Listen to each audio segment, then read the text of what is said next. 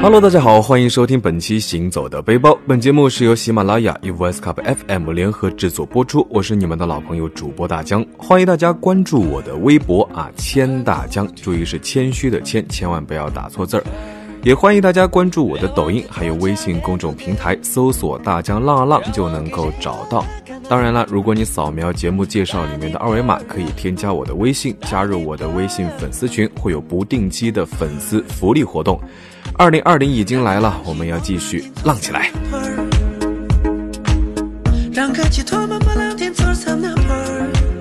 众所周知呢，西藏一直是非常受欢迎的旅行地啊，因为这里有着美丽的自然风光、神秘的藏传佛教。西藏海拔很高，离天空非常的近，所以这里的天空呢也比其他地区的天空更蓝。可惜的是，海拔太高，空气呢含氧率就会偏低，高原反应让很多想去西藏玩的旅行者呢是望而却步。其实呢，西藏也有海拔低、风景又好的地方，像墨脱就是这样一块宝地。墨脱又名白马岗，位于喜马拉雅山东段南麓，与印度毗邻。墨脱县城建在大峡谷山腰的坡地上，海拔是一千一百一十一米。西藏大部分地区呢都是高原气候，墨脱呢在这里是非常少见的热带气候。清末明初，文学家刘赞廷曾这样评价墨脱。森林弥漫数千里，花木遍山，藤萝围桥，成为世外桃源。大藏经里关于墨脱的记载是：佛之净土白马岗，圣地之中最殊胜。所以呢，墨脱也被佛教徒视为佛乐圣地。西藏最温和、雨量最充分、生态保留最完好的地方就是墨脱。境内四季如春，由于地势隐蔽，也被称为隐藏在云雾、雪山、密林中的人间绝域。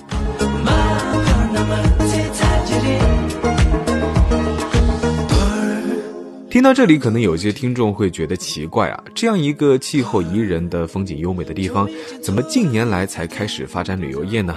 真的是那么好玩又没有高原反应的话，肯定大家一窝蜂早就去了呀。其实零几年呢，大家看《藏地密码》这部小说的时候，就非常想去墨脱看看。但是那个时候呢，到墨脱的公路都还没有修好，只有徒步路线。那徒步路线总长九十六公里，需要翻越海拔四千二百多米的多雄拉雪山，然后穿过密密麻麻的蚂蟥区，随时还有塌方和泥石流，可谓是危机重重，九九八十一难。所以呢，大江也只能望洋兴叹。当然，这些困难都拦不住前仆后继想一睹美景的驴友们。在徒步爱好者心目中，这里自从被发掘探寻之后呢，就一直是中国十大徒步路线之首。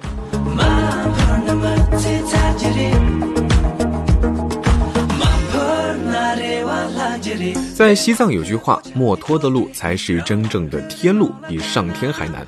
没通公路前呢，每年可以进出墨脱的时间只有几个月，所以墨脱也被称为高原孤岛。因为每年大雪封山的八九个月内呢，墨脱基本上是与世隔绝。由于不通公路，墨脱人的衣食住行，每年需要五六千吨的生活物资和建筑材料，都只能等到冰雪融化的开山季节，靠人背马驮运进去。在二零一零年前去墨脱的行人和马队走的山路，要翻越四千米以上的雪山隘口，穿过蚂蟥、毒虫、猛兽出没的原始森林，一路上随时有可能遇到雪崩、暴雨、塌方、沼泽，行人安全是无法保障。路上每年都有人不幸的摔下悬崖、掉下河沟而死亡，或者是被雪崩或者泥石流卷走，或者是呢因为在雪山上迷路而被冻死。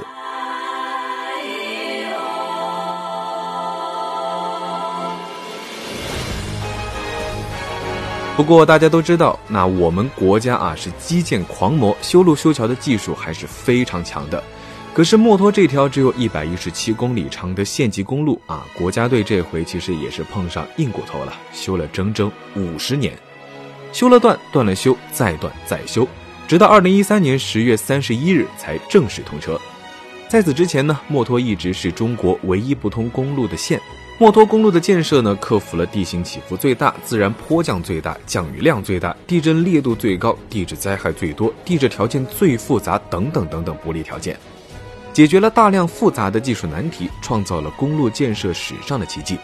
修路的整个过程呢，不知道包含了多少筑路人的失败与无奈，以及他们的泪水与牺牲。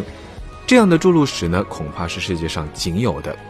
也因为终于修通了这条公路，中国的铁道兵、工程兵成为了这个星球上最牛逼的筑路人。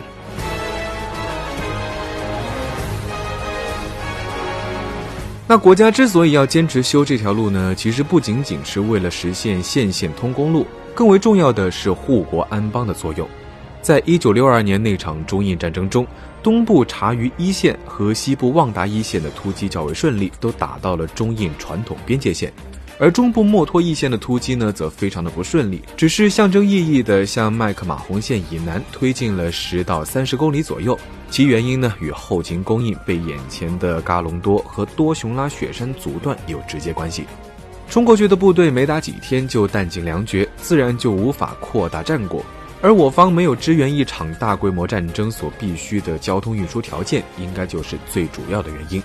所以后来不管有多难，国家一直坚持着要把这条公路建成。为此呢，印度才会特别害怕我们在洞朗修路，千方百计想阻止我们修路。通了公路之后呢，旅行就方便很多啦，可以直接开车进入墨脱。那对大江这样喜欢玩又没什么体力啊，又没什么毅力去徒步的人来说呢，总算是有机会去探寻这片美丽的净土啊！衷心的感谢国家，感谢辛苦修路的工程兵军队。虽然墨脱已经摘了不通公路的帽子，现在进出墨脱已经是常态，但是呢，山体滑坡、山洪爆发、巨石滚落、泥石流等等自然灾害还是会频发。这条路呢，随时都可能被阻断，也在不断的抢修。为此呢，墨脱县专门设立了保通科，保证道路畅通，随时排除突发险情，就是他们的工作常态。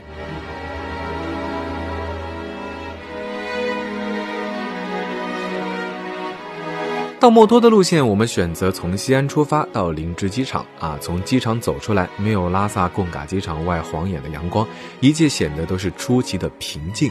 山、天空、云层、大地等等，平静如水。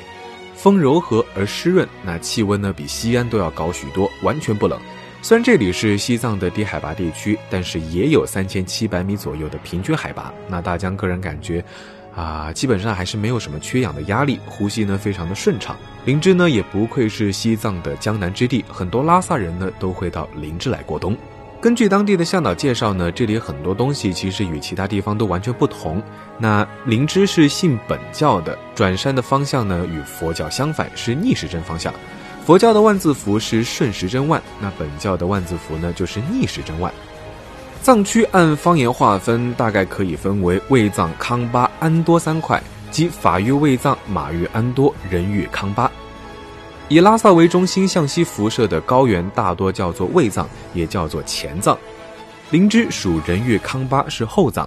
历史上呢，前藏是达赖的地盘，后藏是班禅的地盘。因为前藏是法域，后藏是人域。没想到的是，雪域高原啊，原来也有地域黑。那拉萨人呢，会觉得林芝人是乡下人，虽然嘴上这么说呢，但是身体还是非常的诚实，因为他们真的非常喜欢林芝温暖湿润的冬天，喜欢来到林芝过冬。从机场出来，我们乘越野车前往墨脱。那墨脱之旅呢，总算是正式开始了。去墨脱的山路弯多、崎岖颠簸，还有巨大的海拔落差，晕车呢是在所难免的，要做好充分的准备。车沿着雅鲁藏布江边的公路行驶呢，深色的柏油路像洗过一样干净，藏蓝色的路衬着层叠深浅不同的灰色的云啊，显得有一点点神秘莫测的感觉。前方的位置呢，正在路的延伸中开启，车和我们呢也跟着带劲儿起来。虽然天空灰暗，深浅不同的云色看似密不透风，但是云层缓慢的移动中呢，还是不时的露出了薄薄的蓝天。阳光从薄薄的蓝天上洒落下来，把光和云影铺过绵绵不绝的山岗。山岗上白色的高压电线塔和绿色的树木呢，也被光点亮着。林芝在拉萨以东，雅鲁藏布江的中游。这里的河道呢，要比拉萨宽裕非常多。行驶中呢，不时有重要水体谨慎驾驶的标牌从眼前闪过。我以为这里是提醒河水水流湍急，公路呢容易被水冲毁，行车要随时注意路况。后来百度重要水体才知道，重要水体呢是附近有重要的水资源或者是保护地啊，是提醒司机谨慎驾驶，不要因为交通事故对重要水体造成污染而危害人们的生活和生产活动，也包括水中的生物。虽然扎莫公路是中国最艰难险阻、颠沛流离、生死攸关的险途，但是去扎莫公路的这条三幺八国道呢，绝对是中国最美的公路之一。这是一条美不胜收的景观大道。我们穿行在美丽中，各种赏心悦目呢也扑面而来，目不暇接，心情真的是爽爆了。